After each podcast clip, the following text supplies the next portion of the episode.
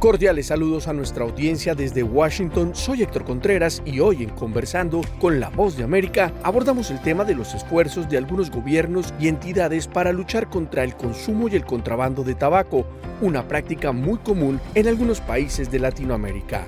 Nuestra colega Belén Mora plantea algunos interrogantes a la doctora Adriana Blanco Marquizo, jefe de la Secretaría del Convenio Marco de la Organización Mundial de la Salud para el Tabaco. ¿Cómo impacta el comercio ilícito en, el control de tabaco? Bueno, impacta de varias maneras, básicamente minando eh, los esfuerzos que se logran a través del convenio, de las medidas del convenio. Una de ellas es el, tema, como decía antes, de los impuestos. Eh, el comercio ilícito, el, impuesto es efectivo porque pone, hace los productos de tabaco menos asequibles en comparación con el resto de los productos, porque normalmente los, los, impuestos a los productos de tabaco son impuestos especiales, no son el, o no deberían ser el común impuesto al consumo que tienen todos los productos, porque eso encarece todos los productos igual. Los productos especiales, al, estos, estos, estos, impuestos, que son solamente algunos, algunos productos, buscan hacerlos más caros en comparación además con el resto de los productos. Cuando uno tiene comercio ilícito, que no es necesariamente una consecuencia de tener productos más caros, porque lo que se ha visto es que hay países con productos muy caros que no tienen comercio ilícito y países con productos muy baratos que tienen mucho comercio ilícito. Esto depende más de cómo está el sistema de recaudación de impuestos organizado, de la de nivel de corrupción que pueda haber en el país. Pero el hecho es que si hay cigarrillos de contrabando, usualmente son cigarrillos más baratos. Entonces esto mina el, resultado de esta política de aumento de impuestos que lo que busca es hacerlos menos asequibles, ¿ok? Y normalmente los hacen más asequibles a las personas que tienen menos poder mm, de adquisitivo, que son los que queremos que fumen menos. Los jóvenes, porque no queremos que empiecen, y las personas más pobres, porque son estas las que realmente cuando tienen que enfrentar los problemas de salud derivados del consumo de tabaco, son las que están menos, tienen menos posibilidades de poder enfrentarlos.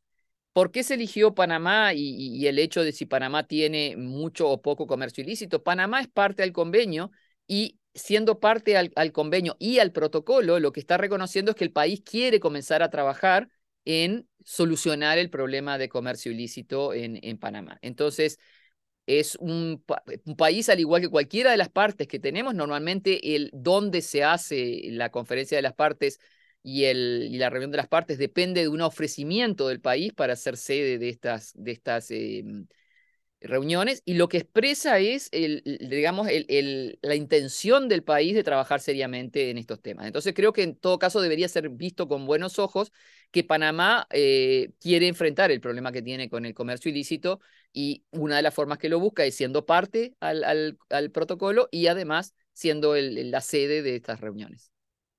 Doctora, muchísimas gracias por eso. Las eh, siguientes dos preguntas que le mencioné, hablar acerca del impacto en la salud. Hablamos al inicio un poquito o mencionó un poco acerca del consumo de cigarrillos electrónicos y, la diferencia en el consumo entre el cigarrillo, disculpe el ruido aquí en la oficina. Eh, estábamos hablando entonces acerca de eh, por qué se ha hecho común el uso del cigarrillo electrónico y a qué se debe mayormente el auge del consumo de los cigarrillos electrónicos? A lo que se debe el auge de casi todos los productos que tienen auge, a una maquinaria muy sofisticada de promoción y marketing. O sea, nosotros vivimos en una era donde se nos crean necesidades, digo, ¿no? Y el marketing es la forma más eh, clara de crear necesidades que uno no tiene. Entonces, si uno quiere hacer un, un, mercado de gente joven utilizando uno, estos productos, lo que tiene que hacer es crear cosas que sean atractivas para la gente joven. Y usted ha visto cuál, cómo son los formatos y los sabores en los que los cigarrillos electrónicos vienen. Eh, son muy parecidos a, electrónicos que uno puede ver, a un USB o, otros tipos de, productos. Algunos tienen forma de como de pequeños muñequitos. Hay ahora en, en el mercado algunos que son realmente como juguetes, ¿ok?